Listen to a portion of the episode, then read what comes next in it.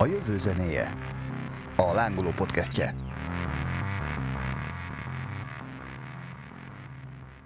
Sziasztok! Ez itt a jövő zenéje, a lángoló podcastje, a mikrofonnál. Sziasztok, Juhász Adina vagyok, a lángoló újságírója. Én pedig Vörös András. Mai vendégünk pedig Tiles György, aki szerintem a legegyszerűbb, ha saját maga mondja el a titulusait és a, és a foglalkozását, és abból az is ki fog derülni, hogy miről beszélgetünk ma.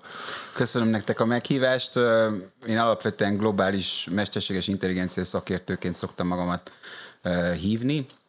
Ezen felül a, az kaliforniai székhelyű Phi Institute for Augmented Intelligence, tehát a kiterjesztett intelligenciáért létrehozott kutatóintézetnek és agytrösznek vagyok az alapító elnöke és Magyarországon pedig a Neumann Társaság mesterséges intelligencia nagykövete. Ez azért egy elég impresszív lista, és eh, ahogy meg is beszéltük adás előtt, valószínűleg érdemes azért azt is eh, elmesélned, hogy hogy kerültél te ebbe a szituációba, pláne magyarként.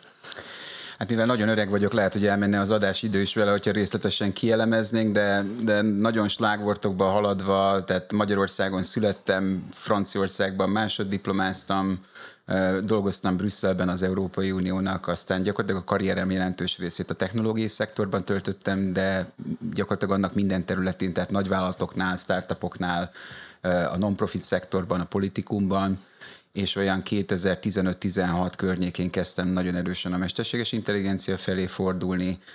Elsősorban egy názás közösségnek a hatására, ahova bekerültem, ahol a legnagyobb cégeknek a technológiai és innovációs vezetői, meg a kormányzatnak, az amerikai szövetségi kormányzatnak a fő tisztségviselője ültek, és gyakorlatilag ebből a bizalmi körből született meg az, hogy elkezdték a tanácsaimat komolyabban venni, és hát már ott tartok, hogy, hogy alapvetően a világ nagyon sok kormányának, nemzetközi szervezetének és nagyvállalatának adunk tanácsokat.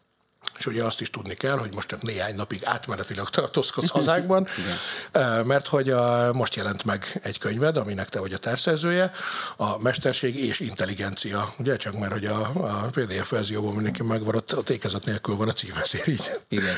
Um, és hát ez nyilván mi másról tudna szólni, mint a mesterséges intelligenciáról. Igen, úgyhogy arra gondoltuk, hogy vegyük végig, de hogy kezdjük azzal, hogy átveszük az ilyen alapfogalmakat, hogy azok a hallgatóink is értsék, hogy miről beszélgetünk, akik így tényleg a mesterséges intelligencia mondjuk annyi számukra, hogy a, hallották, hogy a telefonjuk azzal jobb képeket készít, és hogy nyilván nem erről van szó a te szinteden, de hogy így, így ilyen, tényleg ilyen nagyon alap dolgokban ö, különböztessük meg, hogy mik vannak, milyen, mi a különbség mondjuk a gépi tanulás, vagy a mély tanulás között, mi az a neurális háló, egyáltalán milyen fázisai vannak, hogyan jött létre. Meg hát mikor? Tehát, hogy mi a, a, a története is egyáltalán ennek az egésznek. Ugye ír, írod a könyvben, hogy 60 éves periódusokban számolnak, ugye a mesterséges intelligencia fejlődésnél.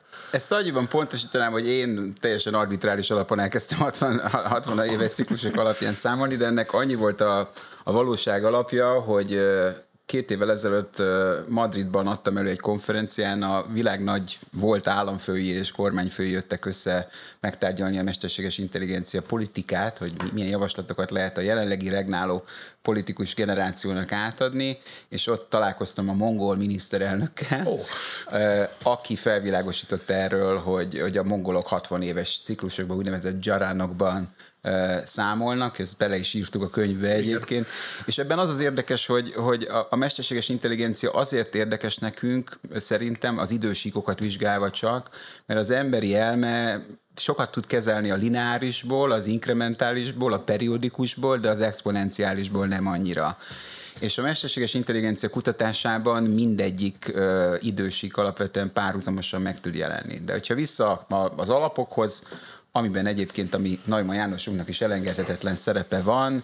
Tehát valamikor az 50-es években a Princeton Egyetemről robbant ki ez alapvetően, akik egy 5-6 fős szűk kutatócsoport, akiknek egy jelentős része egyébként játékelmélettel is foglalkozott, és ezért jöttek létre ezek a nagyon játékosító jellegű definíciók az elején, például a Turing teszt, ami, ami alapvetően arra épít, hogy ha nem tudod megkülönböztetni egy chat szobában, hogy robottal vagy emberrel beszélsz, akkor megszületett az emberrel ekvivalens mesterséges intelligencia.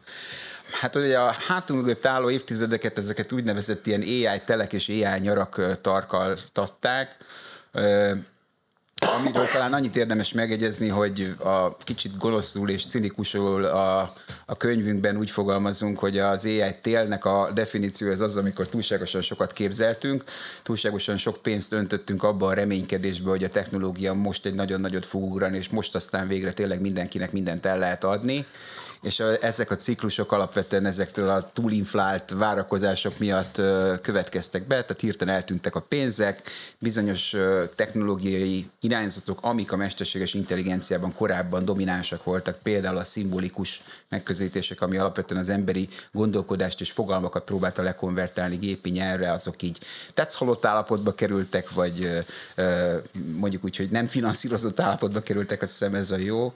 És ha megengednétek, akkor egy nagy bakugrással majdnem, hogy a jelenbe érkeznék, tehát a, az elmúlt 6-7 évben volt egy ilyen nagyon erős csillagállás, egy nagyon, nagyon erős együttállás, amikor mind a hardware, mind a software, mind a data aspektusok, amik elengedhetetlen összetevői voltak egy bizonyos mesterséges intelligencia irányzat megszületésének és profitábilissá válásának, ezt nem győzöm túl hangsúlyozni.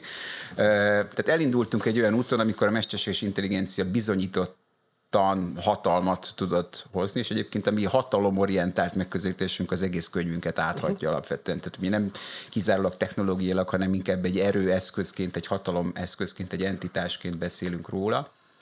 Szóval összeállt ez a, ez a vegyület, ami, ami aztán végül is azt okozta, amikor körülbelül én is belekerültem ennek a mélyébe, hogy 2015-16 környékén, amikor, amikor a technológiai cégek meg az államok hirtelen fölébredtek erre, és azt mondták, hogy akkor elkezdjük megint önteni ebbe a pénzt, viszont ennek azóta sincs vége, és azóta is sok tekintetben inkrementálisan, sok tekintetben pedig exponenciálisan gyorsul ez a folyamat.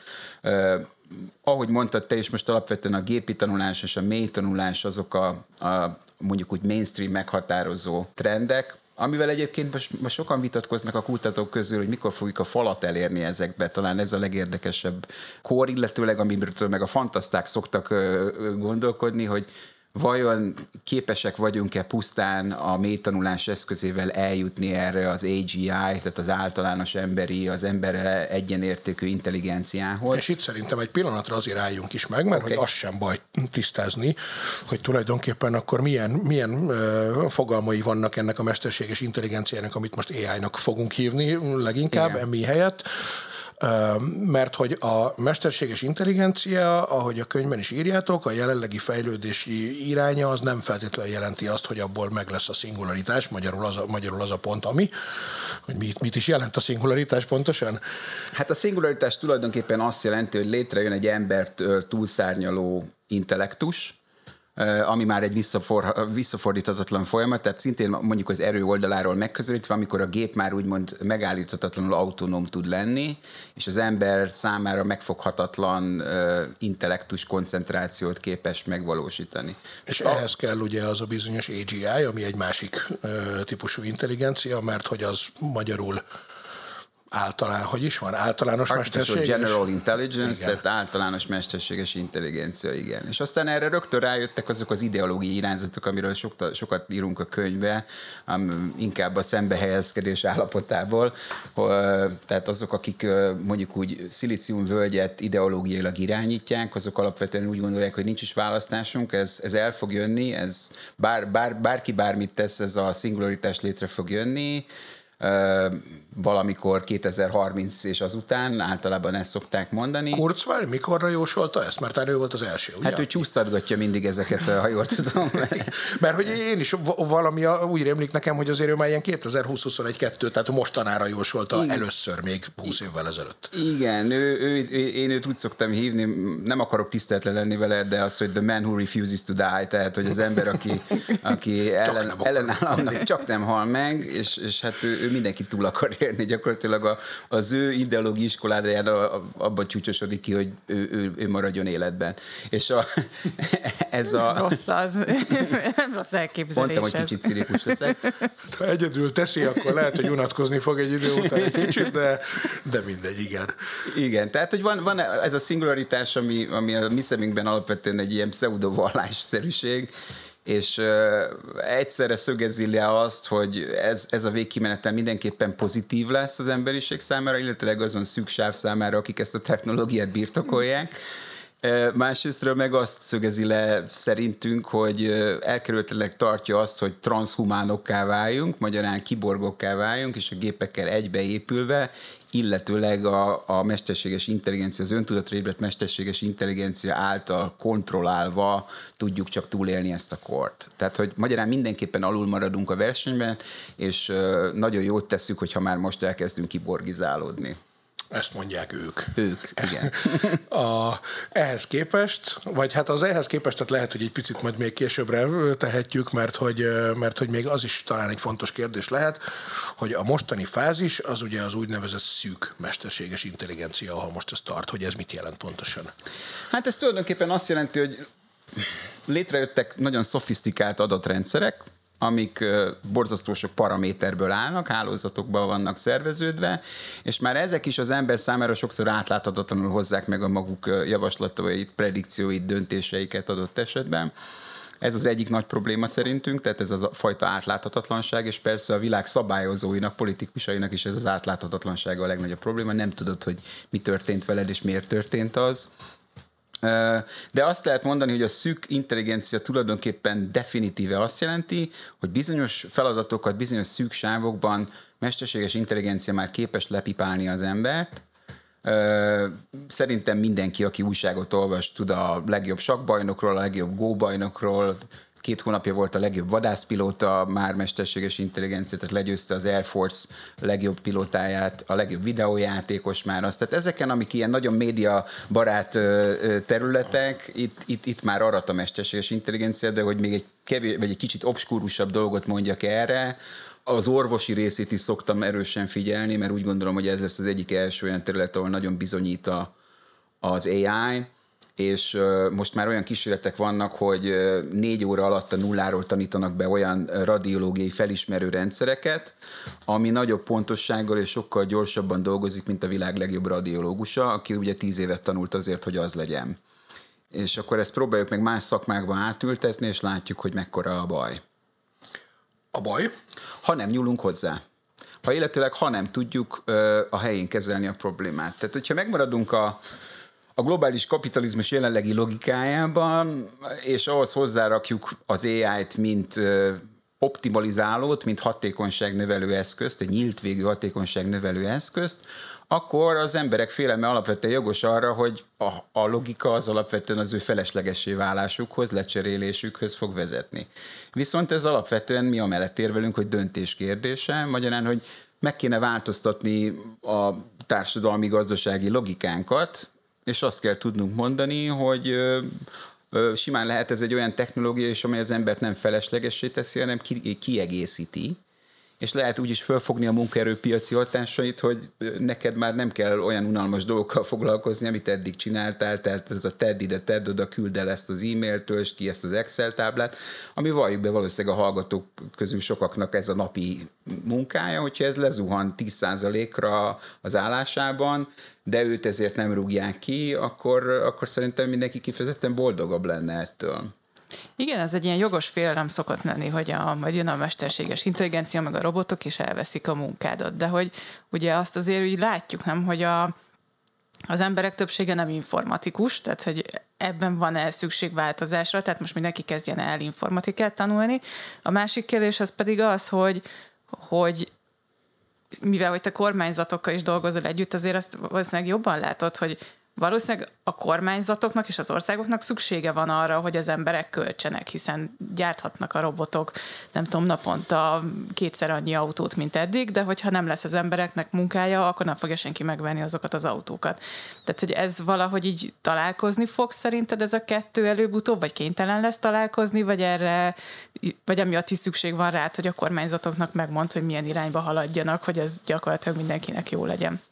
Hát először megpróbálok az első kérdésedre reagálni, hogy mindenkinek informatikussá kéne elválnia. Szerintem ez, ez elérhetetlen cél, nem is kéne ilyet kijelölni.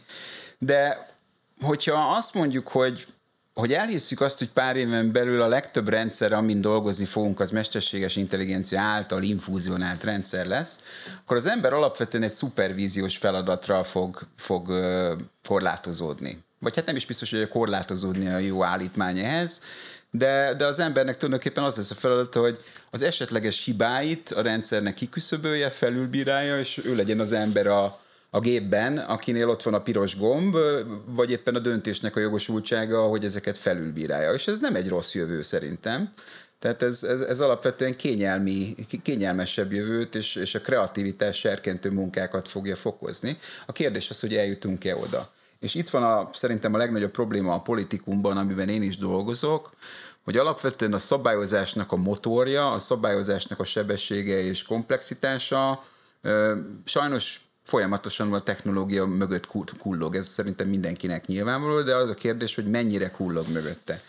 Azt szoktam én is mondani, meg sokan a világban, hogy a legnagyobb probléma az, hogy a szabályozás, meg, meg az ilyen reformer elgondolások, hogy hogy lehetne alapvető gazdasági társadalmi modelleket lecserélni, az mindig ilyen két-három évvel ezelőtti helyzeteket képes csak kezelni. És hogyha ehhez hozzáteszel egy exponenciálisan fejlődő, tehát évente mondjuk a több milliós paraméterről a több milliárdos paraméterre ugró neurális hálózatok világába jönni, akkor ez, ez az előny ez ledolgozhatatlan lesz a technológia oldaláról, és minden szabályozási beavatkozás az inkább, hogy is mondjam, büntető jellegű tud lenni, amit nyilván a technológiai szektor nem nagyon szeret. Tehát a legnagyobb probléma az, hogy szerintem a politikumban az előre gondolkodás képességében vannak nagy hiátusok, uh-huh. már pedig a mesterséges intelligencia szabályozása az nem csak, hogy konstans monitoringot kíván meg, hanem, hanem az előre gondolkodásnak azt a képességét, hogy lehet, hogy az általad említett általános intelligencia vagy szuperintelligencia még évtizedekre van,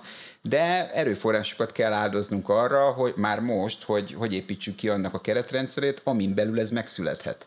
Nem szeretnénk azt, hogy ez egy laborba szülessen meg úgy, hogy senki nem tud róla, és kiszakik úgy, hogy, ki, hogy senki nem tud róla.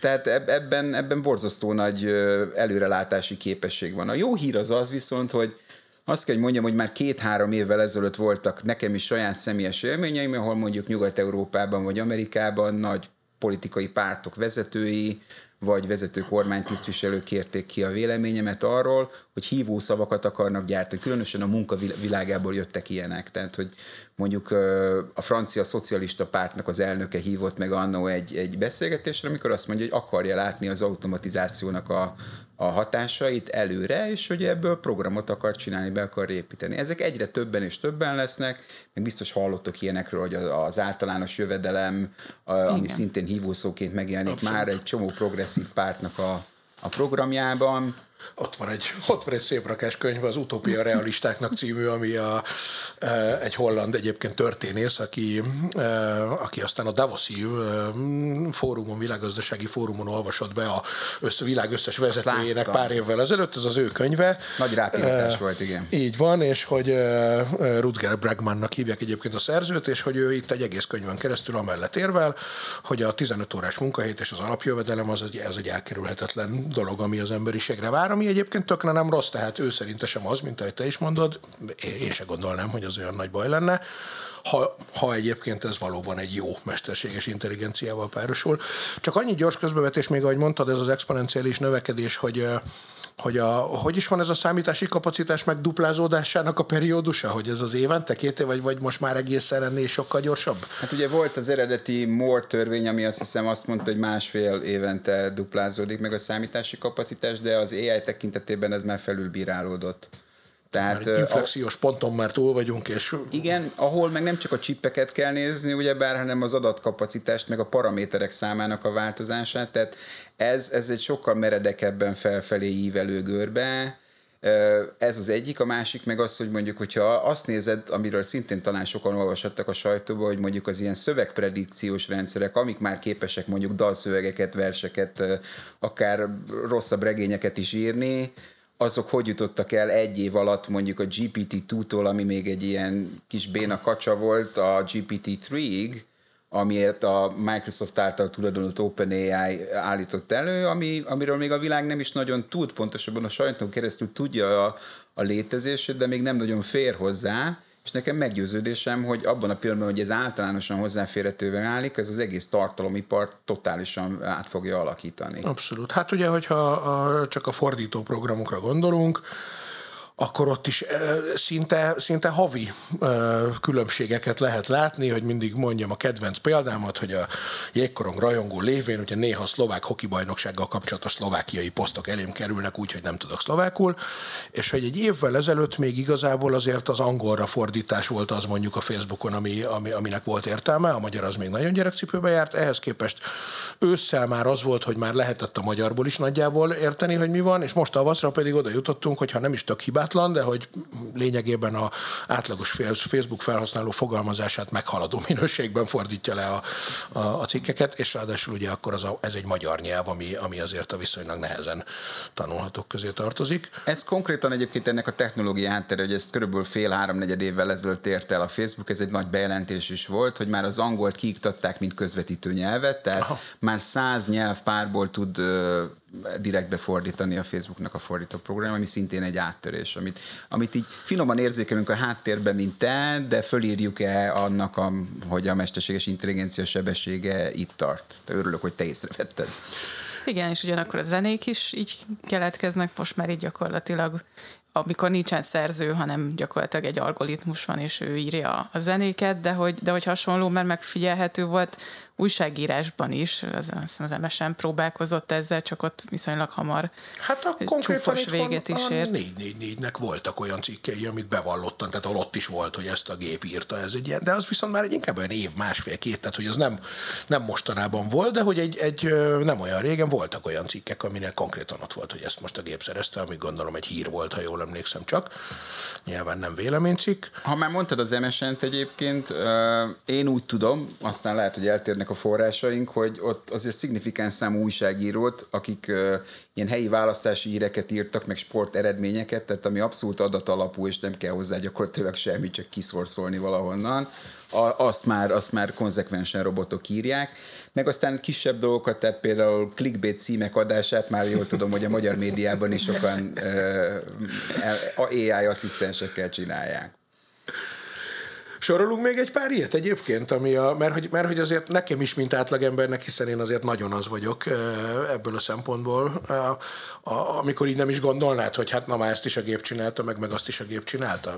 Nyilván leginkább Gyurinak van ebben talán tapasztalata. Hát amit sokat szoktam idézni, az a, az a büntetés végrehajtás Amerikában, amiről aztán tényleg nem gondolnánk. A, az amerikai igazságszolgáltatási rendszerben a jelen pillanatban ott tartunk, hogy a feltételes szabadlábra bocsátási, tehát a parole system, annak ilyen 30-40 százaléka már AI alapon megy, amit úgy képzeljétek el, hogy az AI ajánl a bírónak.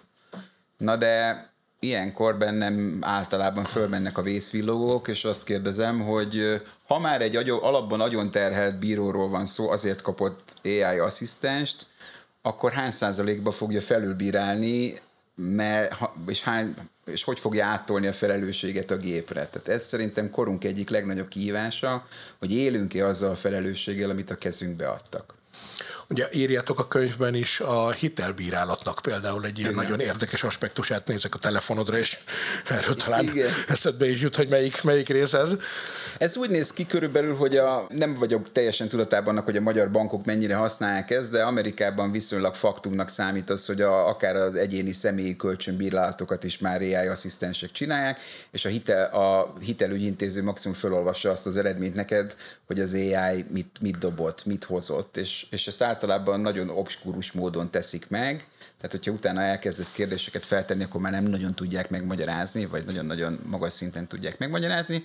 Na és igen, ebben az van, hogy amíg az ügyintéző ugye egy, kap egy űrlapot, amin van öt darab adat, ami alapján neki konzekvenciákat le, kell levonni a magad, a te hitelképességedről, akarom mondani, visszafizetési készségedről, egy, egy AI az 6-700 paramétert simán össze tud róla gyűjteni, ideértve mondjuk a social media posztjaidat is, tehát hogy mondjuk sokat posztolsz-e partiból, és akkor ez alapján részeges vagy-e, egészen addig, amit egyébként konkrét példaként írunk a könyvbe, hogy a mobiltelefonod feltöltöttsége, amikor indítottad a hitelkérelmet a mobilodról, az mekkora volt, hiszen aki nem rendesen tölti fel a telefonját, az nem is lesz rendes adós.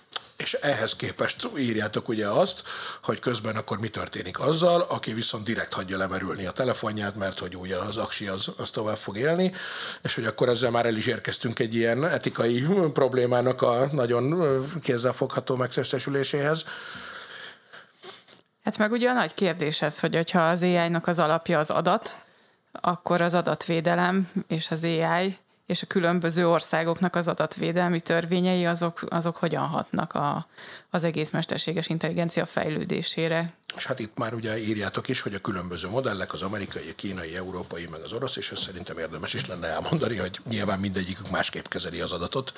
Igen, igen. Egyébként ebben, ebben talán egy extrémmel kezdenék, mert annyira kilóg a sorból az Új-Zéland, és erről is írunk a könyvben, nekem volt szerencsém az új-zélandi kormányjal pont AI policy témakörökben dolgozni, és baromira meg voltam lepve, amikor ők azt mondták, hogy ők az adatfogalmát a maoriktól vezetik le, ami ugye Új-Zélandnak a fő benszülött népessége, és ő náluk a, az adat, az gyakorlatilag a családi ezüstnek a megfelelője. Tehát ami hagy, tradicionálisan generációról generációra hagyományozódik. És ennek a törzsnek a filozófiája olyan szinten hatotta át az, ameri- az új-zélandi kormányzatnak a gondolkodását, hogy gyakorlatilag ezt tették centrálisá, és ebből ugrottak arra a szintre, hogy amikor megkérdeztem, hogy mi az ő AI stratégiájuk, hogy értékrendjük, akkor egyetlen egy mondatot olvastak föl, ami úgy hangzott, hogy the sole purpose of AI is to support citizen well-being, tehát, hogy a, a mesterséges intelligencia egyetlen küldetése az, hogy a polgárok jólétét biztosítsa. És ez a maga egyszerűségében engem ez annyira megkapott akkor, hiszen akkor éppen az EU-val is dolgoztam, és az EU ugye mindent szeret nagyon szabályozni, meg mindent nagyon sok oldalról, és tulajdonképpen inkább arra mennek el a, az erőfeszítései, hogy az idegen technológiát, ami be akar nyomulni az európai kontinensre, hogy lehet megregulázni. Nekem pedig az új pont ez a vízió, és a vízió egyszerűsége, és, és, és nyílegyenessége, és penge, penge élessége az, ami, ami érdekel, mert hogyha már beloptad az etikai részét is, az etika megfogható úgy is, hogy ugye a nem várt következmények, vagy a nem szándékolt következmények elkerülésének tudománya, de úgy is felfogható, hogy az iránybeállításnak a tudománya, hogy az érték azonosság alapján hogy történje. De hogyha maradjunk a globális panorámánál, amit kértél András, valahogy úgy néz ki, hogy különböző mesterséges intelligencia társadalmi modellek vagy víziók kezdenek el vívni egymással a világban. Van ugye például Kína, amiről szinte mindenki olvasott már valamit. Kína úgy gondolom, hogy egy erőteljesen orwelliánus víziót próbál megvalósítani a saját felségterületein, meg hát azokon a területeken, ahol beteszi a lábát, ami alapvetően egy, egy érdekes mm, értékrendi mixből jön ki, ahol keverednek a, konfuciánus, konfuciánus a maoista és a államkapitalista eszmék, amit nekünk nagyon nehéz nyugati emberként kibogozni rendesen, és ezért szoktuk általában a végletekig leegyszerűsíteni ezeket de Kína központba tett egy társadalmi kreditrendszert, ahol gyakorlatilag ilyen kis cserkész jó cselekedetek és rossz cselekedetek alapján van besorolva az, hogy mihez férsz hozzá, milyen kormányzati szolgáltatásokhoz fogsz hozzá, férsz hozzá, ülhetsz-e repülőn, ülhetsz-e vonaton, kapsz-e állami edzőtermet, a gyereked milyen iskolába járat, stb. Tehát ez a kínai modell, ami engem általában mély borzadájjal tölt el és akkor van az amerikai, ami még nem nevezhető modellnek, azt kell, hogy mondjam. Tehát Amerika most tulajdonképpen feleszmélt arra, hogy, hogy, hogy Kína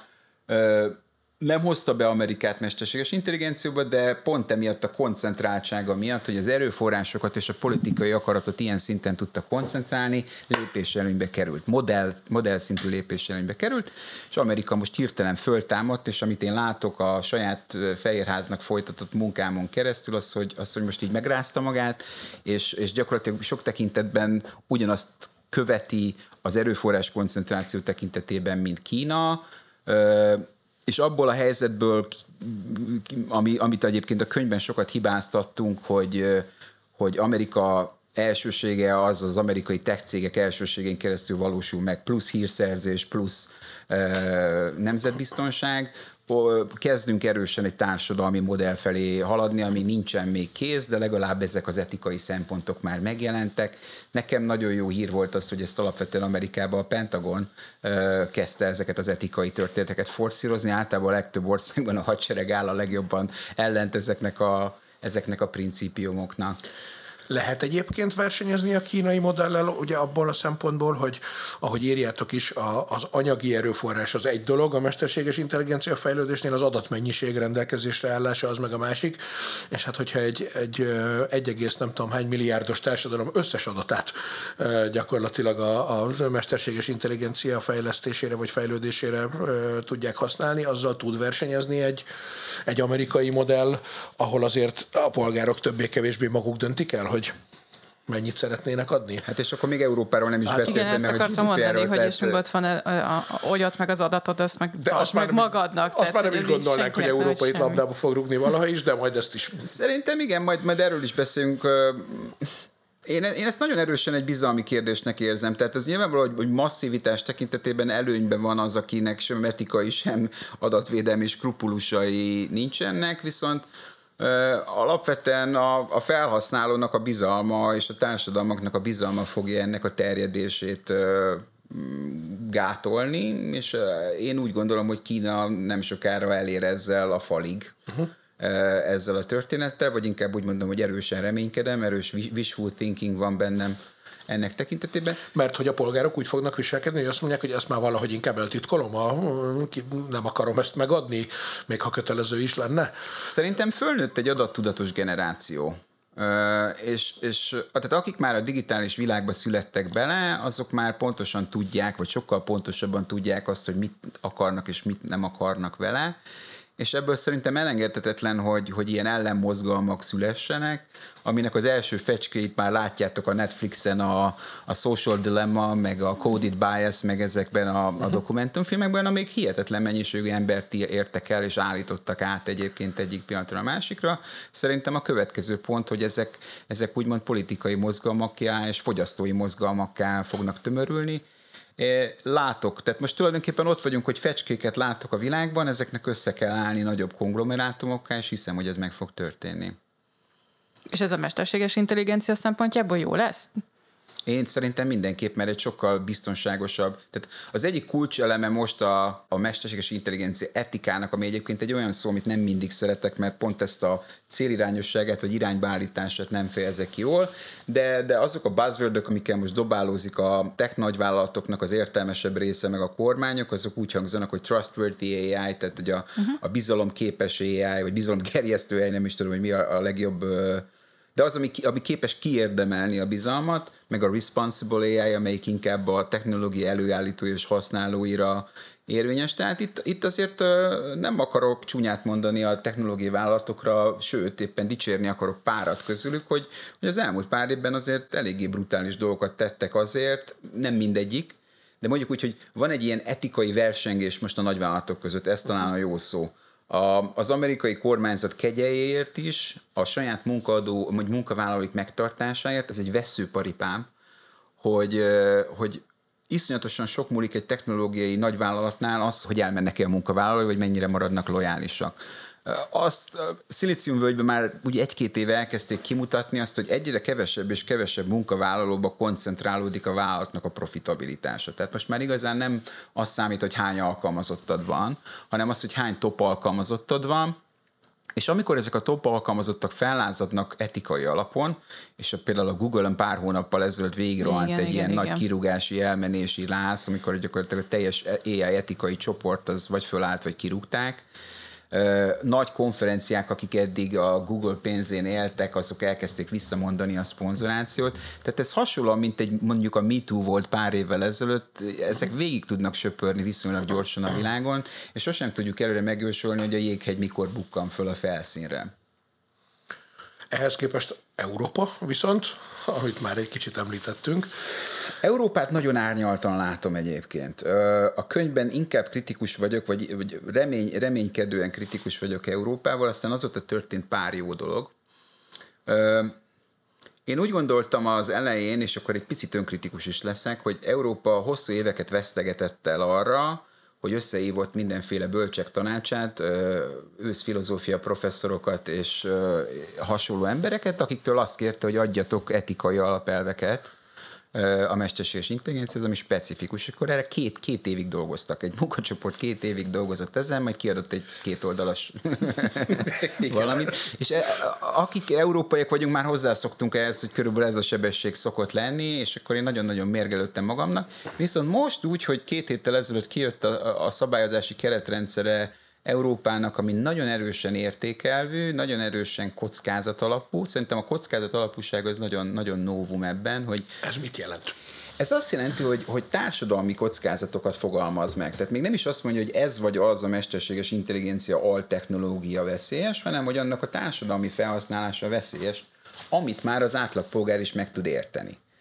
És ebben az, azt láttam jónak Európában, és abban, hogy ennyi évet töltöttek a piszmogással a szabályozás előkészítésén, hogy egy csomó botrány, ami közben Amerikában végigszáguldott, tehát hogy mondjuk nagy, mit tudom én, humán erőforrás rendszerek elkezdtek brutálisan rossz döntéseket hozni, amit már nagyon nehéz volt visszacsinálni, vagy mondjuk a, a UK-ben, tehát uh, Angliában volt egy nagy felvételiztetési botrány a pandémia alatt, ezt nem tudom, hogy hallottátok-e, amikor a pandémia alatt kényszerből hoztak egy döntést, az a, az angol oktatási minisztérium, hogy a felvételi rendszert átállítják, az egyetemi felvételi rendszert átállítják AI alapúvá, és az AI megoldotta a problémát, majd két hét múlva kiderült, hogy két tekintetben is nagyon csúnya döntéseket hozott. Az egyik az az, hogy elkezdte favorizálni a kiscsoportos képzésekből érkező emberkéket, ami nyilvánvalóan a, a prémium elit gimnáziumnak a, a sajátossága.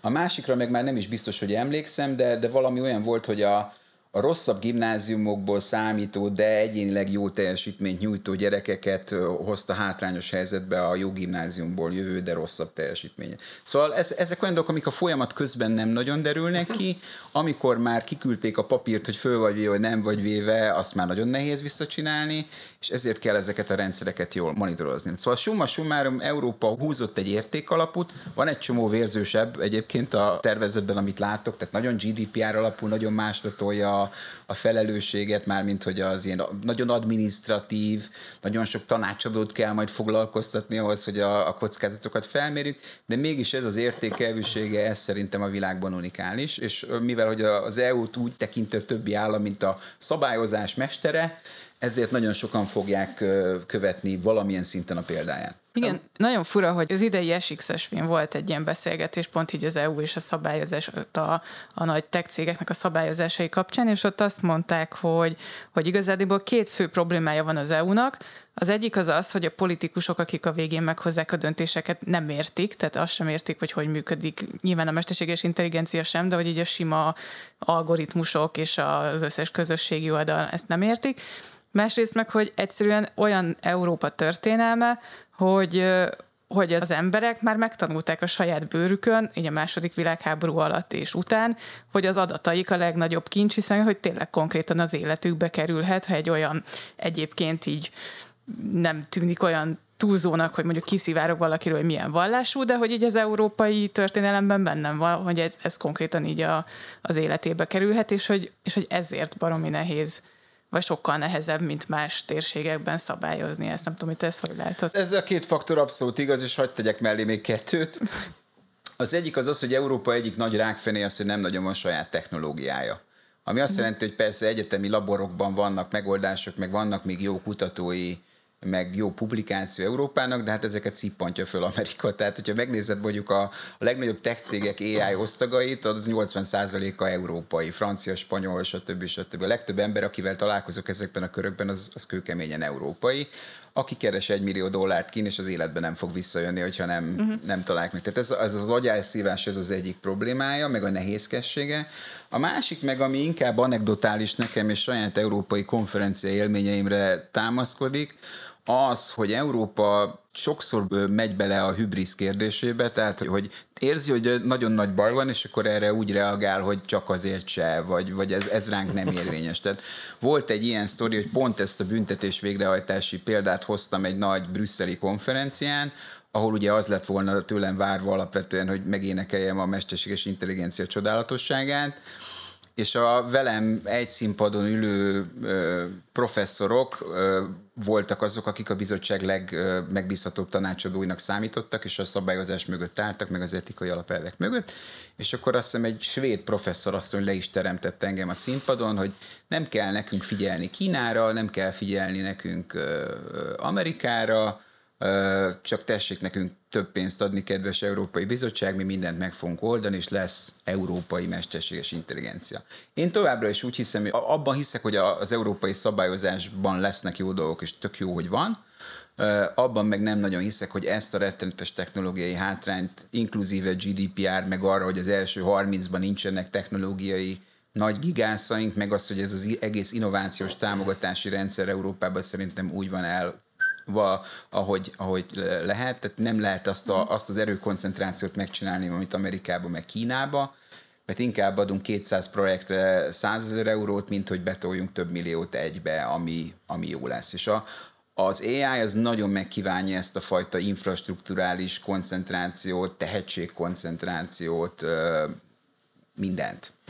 Hát és akkor erre még rá, ráadásul Európában rájön az is, hogy itt még nekünk vannak saját kis országaink. Tehát, hogy egy EU szabályozás, az ráadásul messze nem tud olyan erős lenni, nem hogy mint egy kínai, hanem, hanem még valószínűleg, mint egy amerikai szövetségi sem. Na de ehhez képest ott van például Oroszország, akik meg egy megint egész másik modellt követnek. Hát igen, igen. Sokat idézett dolog ez, amit az öreg Volodya bemondott valamikor két-három évvel ezelőtt, hogy és a könyvben idézzük is, most nem tudom, hogy felből fogom, de tulajdonképpen azt mondta, hogy aki a mesterséges intelligencia technológia mestere lesz, az a világúra is lesz. Aztán valószínűleg valaki megkopogtatta a hátát hátulról, és mondta, hogy ja, és természetesen amikor Oroszország eléri ezt, akkor meg fogja osztani a világgal. Mindenki egyéni ideológiai alapján döntse el, hogy hihetünk-e az öreg KGB-snek, de tehát Oroszország, én azt szoktam mondani, hogy olyasmi, mint a, ahogy minket Kaliforniában tanítanak arra, hogy a kojotot meg a fekete medvét hogy tudod elriasztani, amikor találkozol vele valami erdei ösvényen, hogy így sokkal magasabbnak és hatalmasabbnak mutatod magad, vered a melkasod, ló, lóbálod a kezeidet, stb. stb. Tehát hogyha puszta gazdasági erejét lássuk, vagy nézzük, vagy, vagy investícióját nézzük Oroszországon, akkor, akkor az borzasztóan csekély mindenki más nagy spillerhez képest. De hát gondolom, aki szintén újságot olvas, az nem került el a figyelmét, hogy azért az elmúlt pár év nagy nemzetközi kibertámadásai, dezinformációi mögött erősen sejthető, hogy kinek a keze áll. Magyarán Oroszország egy nagyon specializált módját választotta a mesterséges intelligenciának, és az elrettentés politikájára játszik. Mm, nem tudom, hogy ez meddig fokozható, és, és hát most szűke pátriánban, Amerikában szerintem egyre erősebb és erősebb odacsapások lesznek azokért a dolgokért, amik Trump alatt megtorlatlanok maradtak hát itt jön képbe az egyik legnagyobb, vagy leginkább mostanában érzékelhető visszássága az egész mesterséges intelligenciának, ugye ez a dezinformációs kampány, a deepfake, Igen. amin, amin én egyébként korábban is gondolkodtam már, még a könyv előtt is, hogy, hogy ez tulajdonképpen hova vezet az a dolog, hogy simán benne van a pakliba, hogy egy-két éven belül már semmilyen videónak, sem, tehát semmilyen anyagnak nem tudunk hinni, hiszen teljesen realisztikusan tudnak bármit megcsinálni bárkivel. E, ettől egyébként mennyire vagyunk? Ettől a ponttól, hogy... Hát szerintem túl vagyunk rajta. Tehát azt kell, hogy mondjam, az eddigi legnagyobb meglepetésünk az, hogy még nem sikerült, tehát hogy még, még nem történt a világban olyan nagy katasztrófa, legyen az politikai vagy más természetű, aminek deepfake volt a kiváltója. Ennek elsősorban szerintem az az oka, hogy a nagy platformok, ahol ezek terjedni tudnának, azok nagyon-nagyon kemény, nagyon keményen álltak rá arra a saját összes erőforrásaikkal, hogy a deepfake-eket úgy, úgy blokkolják, és a, leginkább a terjedésüket blokkolják. Ha belevetünk egy kicsit a technológiai részébe, tehát ezeket úgy hívják, hogy general, Generative Adversarial Neural Networks, tehát, hogy nem is tudom, hogy generáló ellenséges ideghálózatok, vagy neurális hálózatok, aminek az a lényege, hogyha a, ez két gépből áll, tehát két rendszerből áll, az egyik az generál, a másik diszkriminál, vagyis eldönti azt, hogy, hogy az jó-e vagy sem, vagy keresztül megy-e a védelmen, és hogyha azt mondja, hogy nem, az optimalizálja az eredeti előállítót. Tehát ez egy, ez egy verseny helyzetet fog létrehozni, amit csak mesterséges intelligencia tehát AI vs AI lehet megvívni, az ember már ebben régen megbukott szerintem, és tehát nagy a probléma, és a könyvben egyébként egy egész alfejezetet szentelünk ennek, amit úgy hívunk, hogy Future Case Studies, amit nem is tudom, hogy magyarra hogy fordított, a tisztelt fordított, de mondjuk, hogy jövőbeli esettanulmányok, eset így van. Amikor leírunk egy fiktív helyzetet, ami remélem, hogy mindörökké fiktív marad, de, de nem nagyon hiszem, amikor mondjuk a Baltikumban egy, egy, egy országot, egy kis országot egy deepfake segítségével, amikor a miniszterelnök bevallja, hogy pedofil volt, meg korrupt volt, hogy lehet egyik napról a másikra két vára fektetni. Ennek a technológiai lehetőségei megvannak, mondom, a platformok ezt még tartják valamilyen szinten, én, én a magam részéről nagyon tartok el ettől, mind az ilyen kisebb kataklizmák tekintetében, mind pedig az általános bizalomvesztésnek a tovább, tovább gyűrűzése tekintetében, ami szerintem korunk legnagyobb problémája. A bizalom hiány, és a, bizal, a társadalmi bizalom hiány, az intézményrendszerbe vetett bizalom, és hiába lett jó a, a Z-generáció abban, hogy, hogy tudja, hogy mit nem szabad elhinni úgy kb., vagy könnyebben hárít el magától dezinformációt, mint a szüleinek a generációja erőteljesen, attól még a bizalom kérdésében sokkal rosszabb, mint bárki más, vagy bármely korábbi generáció. És ez baj, mert így, így lehetetlen közös ügyeket kovácsolnunk. És hát ugye az a kérdés is felmerül, hogy a mesterséges intelligencia fejlődéssel egyébként egyáltalán ez az egész ö, nagyhatalmi, meg kishatalmi vetelkedésből, hogy hát amúgy meddig van értelme a, a, a mondjuk egy európai szinten az országok külön kormányának, hiszen azért azt látjuk mondjuk egy ilyen, ö, ö, egy ilyen vírushelyzetben is, hogy, a, hogy az igazán komoly dolgokat, azokat úgyis csak globális szinten lehet ö, kezelni, vagy megoldani, vagy mondjuk egy ilyen, egy ilyen helyzetet, és hogy néha én ezen is szoktam gondolkodni, hogy vajon mikor jutunk el oda, ha szeretnénk, ha nem, hogy ez mindenkinek megint saját ízlése, hogy mennyire szeretné, vagy nem, hogy mondjuk egy cseh, vagy magyar, vagy szlovén kormány az nagyjából annyi legyen, mint most egy megyei közgyűlés Magyarországon, vagy a szövetségi, vagy nem szövetségi kormány Amerikában. Mert hogy ne, nem lehet, hogy e felé haladunk, és hogyha aztán meg lesz az a szingularitás, akkor onnantól már a Kína versus Amerika versus Oroszország is értelmetlenné válik, hiszen és mindenki egy nagy boldog egészben Hát, hogy majd. boldog vagy, tehát hogy disztopikus vagy utopikus, az, az nyilván a könyv az nagy részben erről is szól, hogy, hogy ez valamennyire rajtunk múlik, csak hogy csak hát, tehát feltetően most akkor azért mégiscsak ez a, ha, ha nem is országszintű, de legalábbis hatalmi, nem tudom, szövetség konglomerátum, konglomerátum szintjén. Azért is érdekes, amit mondasz, és hadd mondjak erre egy, egy provokatívat, hogy körülbelül két évvel ezelőtt, tehát még a könyv lezárás előtt jóval volt egy volt egy spanyol kutatás, amit, amit eh, láttam, mert a spanyol egyetem, ami még csinálta, az partnerintézmény volt, hogy eh, az európai állampolgárok azt hiszem hat országot vizsgáltak, és hat nyugat-európai országban 25% nyilatkozta azt, hogy jobban el tudnak képzelni egy AI-t miniszterelnöknek, mint egy ember. És az már két évvel ezelőtt volt, amikor még azért annyira nem penetrálta az embereknek a, a közvélemény agyát ez, a, ez az egész témakör, tehát ez már alapban eléggé furcsa. Nekem meggyőződésem az egyébként, hogy, hogy egyre inkább adat és mesterséges intelligencia függő lesz az egész politikum és minden kormányzat, és, és ebből jó dolgok is kihozhatók. A szingularitásra mondottakban nem akarok belemenni egyébként, de hogyha egy kicsit ábrándozhatunk egy vers erejéig, akkor én is úgy gondolom, hogy a jövőben két nagy konglomerátum lesz, az egyik ezek az ilyen nagy birodalom jellegű konglomerátok, a másik meg a városállamok én nagyon azt hiszem, hogy, hogy a kettő közötti szint fog erodálódni. Ezt gondolom, vagy én is erről szoktam egyébként néha vizionálni, hiszen a relatíve kis közösségekben legyen az akár csak egy falu, vagy, egy, vagy ott, ott még majdnem a személyes ismerettség az tulajdonképpen fel tudja váltani azt a bizalomhiányt, vagy meg tudja oldani azt a bizalomhiányt, ami, hiszen még egy budapesti kerületben is azért nagyjából személyesen el tudsz menni a, a dolgok nagy része után mindegy, én, én is, is tovább látom, te. Meg, meg hogyha mondhatok példákat is, a, tehát én, én, én a, az AI applikációjában, tehát társadalmi célú applikációjában nagyon jó példákat látok Nyugat-Európában, a fővárosokban. Tehát, hogy azt is talán mondhatnánk, hogy, hogy e, mondjuk Kopenhága, meg Amsterdam, meg, meg mondjuk Skandinávia jelentős része, meg Zürich jóval előrébb jár a a, a pozitív célú megvalósításban, tehát amikor konkrétan rendszerek már polgárok érdekét szolgálják, mint a nemzeti kormányok. Ó. De erre tudsz példát? Igen, hogy mi, mi, mi után irigykedhetünk, vagy sóvároghatunk? Hát például azt láttam a világban, hogy mondjuk az ilyen kormányzati ügyfélszolgálati idők és hatékonyságok azok brutálisan felgyorsultak. És ez egyébként nem európai példa lesz, hanem Dubái azért, mert nagyon friss, egész, majdnem egész februárban ott voltam a dubai kormányzatnak az első. Megelőztem pár embert pár héttel. Nem égtél le nagyon a napon? Én volt a Dubaiban is. Hát Kaliforniában. Fél, fél nyaralást a szállodában igen. töltöttem, annyira leégtem. Mondjuk igen, igen. neked így... Itt, élte, itt égtem le Magyarországon egyébként pár napja, de Dubájban, Dubájban egy ötcsillagos, de meglehetősen setét hotelben tartottak minket pár hétig, mert nem akarták, hogy covidosak legyünk, tehát nem akarták felvállalni ezt, tehát nagyon sokat dolgoztunk belül.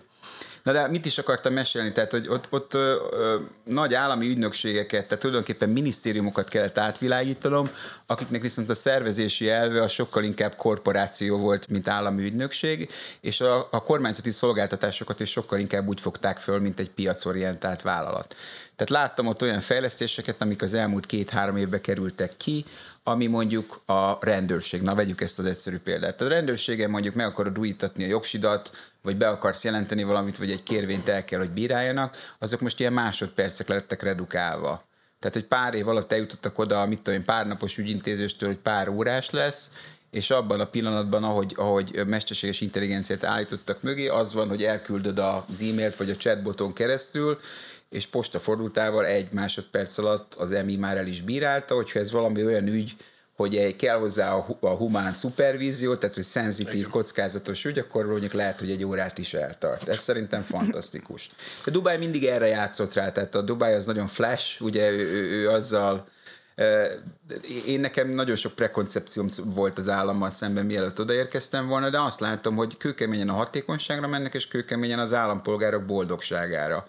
Vagy a másik példa, amit onnan hoznék, az a vízművek, a helyi vízművek, hát egy tök unalmas történet lenne egyébként, de azt csinálták, hogy például egy mesterséges intelligencia megfigyelő rendszert vetettek be, ami azt nézi, hogy nem csökkent, vagy bocsánat, nem növekedett meg látványosan a vízfogyasztásod, mert akkor azonnal automatikusan kiküldenek valakit, hogy valószínűleg csőtörés van, vagy elfejtetted átállítani a csapot. Most kell hát, nekem mellékvíz, locsolási mellékvízmérőt cserélni, ami, ami pontosan egy ilyen procedúra, hogyha a kisebbik gyereket nem veszi észre, hogy apa ebből itt folyik valami, és hogy pontosan ott vakartuk a fejünket, hogy na most akkor vajon ez így három hete csöpög, vagy folyik belőle, akkor lesz-e 150 ezeres vízszámla, és hát maga az ügy intézés is ugye ez a, majd akkor két hét múlva valaki kijön, és tehát elzárni el tudod magadtól, de hogy és majd leplombálja. Igen, Igen. valóban, tehát ez itt nem néhány másodperc még. De azok a nyugat-európai városok, amiket mondtam, talán azért emeltem ki őket, mert ott nagyon erős az etikai vonulat, tehát, hogy például a, mit tudom én, Amsterdam, meg meg ezek, azok elkezdték, uh, elkezdtek azzal is foglalkozni, mivel Dubáj nem, vagy nem annyira, hogy a polgárok számára transzparensé tegyék ezeket a döntéseket. Tehát ők kezdtek el először konkrétan gyakorlatban azon gondolkozni, hogy hogyan lehet e, lefordítani ezeket a döntéseket vagy javaslatokat a polgár számára közérthető nyelven, milyen algoritmusokat használtak, stb. stb. Úgyhogy ezt a Marinén is megértse. Tehát ebben nagyon sok fantáziát látok ezekben a vonulatokban. Elveszik a, az a AI-nak az ilyen misztikus jellege? Mert hogy nem tudom, én csomó helyen azt tapasztalom, hogy így hogy az AI az egyszerre ugye technológiai, de hogy nagyon sokszor ilyen marketing, főleg az egy nagy vállalatok tekintetében, amikor így, ha az egyik azt mondja valamire, hogy ez AI-nak köszönhető, akkor hogy lesz benne valami kis varázslat, és azonnal kell a másiknak is. Meg lehet ezt valaha érteni, hogy mi történik ott, a bemegy az adat, és kijön a végpont, és hogy mi történik ott a kis dobozban? Ő maga elmagyarázza nekünk. hát akkor megint két oldalról közé meg a kérdést. Tehát egyrészt az, hogy ez egy marketing terminológia, az, az így van. Tehát ha úgy tetszik, mondjuk van két tucat technológiai alágazat, ami mesterséges intelligencia, marketing ernyő alá csomagol mindenki, hogy könnyebb legyen kommunikálni róla, aztán a tudósok majd beszélgetnek róla, hogy az tényleg úgy van -e. Ez a világot, az üzletet és a politikumot a, a definíciók rigiditása nem szokta alapvetően zavarni. E, ez az egyik része. A másik az ez a megvagyarázhatóság, tehát az explainability, vagy amit úgy is szoktak hívni, hogy a fekete doboz probléma, ami körülbelül úgy képezhető le, hogy ha van több millió vagy milliárd paraméterend, akkor könnyen előfordulhat mondjuk egy neurális hálózat tekintetében, hogy az, aki az egész rendszer tervezte, nem tudja megmagyarázni azt, hogy mm. hogy jutottunk el A-ból és B-be. Igen. Ez visszafejtetetlen, visszakövethetetlen. Na most sokáig, évekig az volt a technológiai vállalatoknak a válasza erre, hogy de hát ez így van jól, meg, meg hogy a, ez, ez nem oldható meg más, hogy és hát természetesen ugye, mivel hogy a, a kódjuk az jogvédett, ahhoz nem adnak senkinek hozzáférést. És most ez, ez van valamilyen eróziós folyamat alatt egyrészt azért, mert mondjuk a kormányzati forrásoknál látok például Amerikában egy olyan átcsoportosítást, akár a DARPánál, hogyha azt tudjátok micsoda. Tehát a DARPánál, tehát az amerikai hadsereg úgymond innovációs lábazatánál. Mondjuk azért el. Jó, hogy nagyon, én se tudom, de hogy... Jó, nagyon kemény uh, ilyen explainable AI, vagy megmagyarázható AI mozgalmak vannak, mert belátták, hogy kormányzati szolgáltatást nem lehet anélkül csinálni, hogy valamilyen fokú megmagyarázhatóságra nem törekedjünk, és akkor ez persze valószínűleg át fog gyűrűzni a szabályozás világába is. Én, én sanszosnak találom, hogy egy idő után, akár már egy éven belül is megszületik valamilyen szabályozás, ami bizonyos köröknek hozzáférhetőséget biztosít a kódbázishoz, hiába ö, jogvédett, mert máshogy ezt nem lehet tovább folytatni szerintem. Aztán, ahogy te is mondtad, van egy csomó startup persze, amelyik most erre specializálódott, hogy megmagyarázzuk a megmagyarázhatatlan. Ezeknek a bukás aránya és hazugság aránya is körülbelül megegyezik a startup világ általános rátáival, tehát hogy mindenképpen 50% fölött van. És hát akkor igazából az egymillió dolláros kérdés, hogy hogy egyrészt mit gondolsz, hát nyilván a könyvben ugye végig erről van szó, hogy valójában mit kéne tenni, vagy látunk-e valamilyen receptet úgy e, nagy politikai szinten, mint nálunk az egyén szintjén, e, ahhoz, hogy a mesterséges intelligenciának a jó forgatókönyve jöjjön be. Én alapvetően a javaslataimat, amit az utolsó fejezetbe ö, csomagoltunk össze, úgy szoktam előadni, hogy, hogy én tulajdonképpen közérdekű technológiákról beszélek. Van egy nagyon nagy űr a jelenlegi világban, a kereskedelmi célú technológiák olyan területeket hódítottak el, amik szerintem társadalmi célú területek. Egész pontosan, hogyha a social médiára hegyezzük ki a dolgot, nem gondolom, hogy egy reklám alapú adat agregációs modell, ami mondjuk a Facebook, meg a Twitter, meg mindenki most, a társadalmi párbeszéd céljait szolgálná. Magyarán vissza kell mennünk a rajzasztalhoz, és azt kell mondani, hogy mik azok a közérdekű technológiák, amiket igenis ki kell fejlesztenünk, mi alapján, mik azok a társadalmi objektívák, amik alapján ezeket dizájnolni kell, milyen célokat akarunk ezzel el, elérni, és akkor ehhez ezt, ezt ugye meg is kell fundingolni, ehhez megfelelő üzleti modelleket, vagy egyáltalán modelleket uh, kell rakni, és nekem a legnagyobb hiányérzetem a világban az, hogy ez még nem jött létre. Uh-huh. És akkor persze vannak ezek a fecskék, amiket mondtam nektek, mit, mit tudom én, a Signal, amit lehet, hogy ismertek, ami egy ilyen igen, igen. nyílt forráskódú alapítvány által tulajdonolt messaging system, ami most iszonyatos növekedésnek indult, úgyhogy Elon Musk egyszer kitvítelte, hogy használd.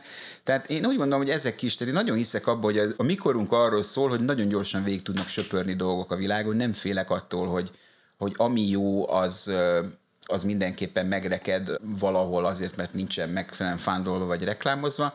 Tehát úgy gondolom, hogy a legnagyobb feladatunk az, hogy ezeket egy egységes rendszerbe helyezzük, hogy a technológia fejlesztése ne váljon el ezektől a társadalmi objektíváktól, amiket kikezdtünk, és egyébként Amerikában is most egy nagy kormányzati átképzési programon dolgozom, ami három év alatt akar 18 millió szövetségi alkalmazottat AI éretté tenni, tehát úgy gondolom, hogy ezeknek a kompetenciáknak meg kell jelenni a kormányzatokon belül is. Nem feltétlenül csak a kormányzatoktól várnám a megoldást a közérdekű technológiába, de mindenképpen erősen szerepet kell vállalnia, és az egészet erre a, a társadalmi bizalom újraépítésére szabályoznám. Tehát van már annyi érett user a világban, akikre lehet rentábilis szolgáltatásokat alapozni, ha elhiszi azt neked, hogy te jót akarsz neki, és nem, nem élsz vissza az ő bizalmával.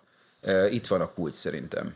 Kérem az egy millió dollár. Mikroszintre lefordítva ezt még, van bármi, amit nekem átlagos, egyszerű Facebook és Google felhasználónak érdemes tennem, nem tennem, odafigyelni, vagy, vagy igazából használja mindenki belátása szerint? Hát én ebben egy kicsit filozófikus leszek, azt hiszem, és egyébként itt az EU-ra is még egyszer visszakanyarodnék egy pillanatra, hogy az EU kifejezetten tiltani akarja a manipulatív mesterséges intelligenciát. Aztán ez, hogy milyen tartalommal lesz ez megtöltve, az majd egy érdekes dolog lesz, de én nagyon-nagyon hiszem azt, hogy az elkövetkező két-három év az, az arra fog szólni, hogy alapvetően marketing eszköznek lesz használva az AI, bemegy a bőröd alá, és elad neked mindent, mint egy rossz biztosítási ügynök, beférkőzik a tudatodba, beférkőzik a szokásaidba, jobban tud mindent nálad magadról, a szokásaid, legalábbis, hogyha csak a szokásaidat nézzük, de hát ez bőven elég ahhoz, hogy, hogy sok mindent eladjon. De ez már egy kicsit itt is van, nem? Ez itt van. Ez uh-huh. szerintem itt is van. Csak azt mondom, hogy ez még sokkal szofisztikáltabb lesz. Nem, nem lesz olyan, hogy az agyadra megy, mert már észre se veszed, hogy az agyadra ment. Uh-huh. Tehát most még azért van egy csomó olyan, tudod, reklám, ami, ami idegesít, szerintem mindenki most arra optimalizál, hogy ne idegesítsen, hanem szépen vegyed, menjél át robotpilóta módra. Be akkor kapd, amikor már megvetted, ugye a klasszikus esetben most az idegesítő reklámnak. Igen, vagy a Spotify például, ami a halálam, hogy hallgatok mindenféle obskurus black metal zenéket, és akkor amellé meg, meg van egy mondjuk egy kubai rapper, akinek ugyanaz a neve, és a Spotify nem képes megkülönböztetni az egyik bandát a másiktól. Tehát ez, és a playlistem miatt tele lett olyan zenékkel, amiktől hányok.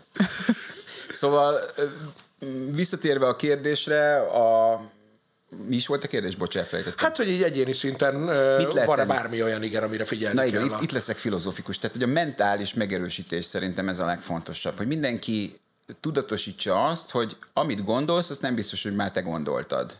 Hogyha azt gondolod, hogy szabad akaratod van, már lehet, hogy nincs ott. És, és ez, ezt úgy hívja az angol, hogy thinking about thinking. Tehát, hogy meg kell tanulnunk a saját gondolkodásunkat elemezni és újra elemezni minden egyes percben, Uh, amit úgy kritikus gondolkodást éven szoktak uh-huh. vinni, de ez sokkal, sokkal mélyebb szintű.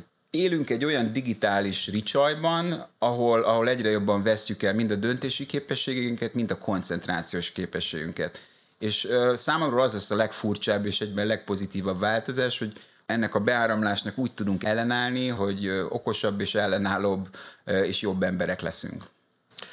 Hát én azt hiszem, hogy ezt a beszélgetést... Legyen így. Igen, legyen így, és ezt ugyan tudnánk folytatni még egy néhány órán keresztül, és remélem, hogy fogjuk is valamikor. Szuper lenne. De hogy ez az egy óra viszonylag hamar elröppent, úgyhogy nagyon szépen köszönjük Tilas Györgynek, aki black metal hallgat, mint kiderült, és azért ez... Melyiket? Vagy mit? Nagyon sokfélét, főleg szimfonikusokat. Ez is annyira szép, amikor mindig kiderül a nagy koponyákról a végén, hogy nagyon... Rocker testvérek. Tegnap is pont beszélgettünk erről. Úgyhogy nagyon szépen köszönjük, roppant izgalmas izgalmas volt. Mesterség és intelligencia címen lehet ezt a könyvet, ami egyébként most május elején jelent meg. Lehet és érdemes elolvasni. Köszönjük. Találkozunk hamarosan, reméljük. Köszönjük Én szépen. köszönöm nektek. Sziasztok. Ez volt a jövő zenéje.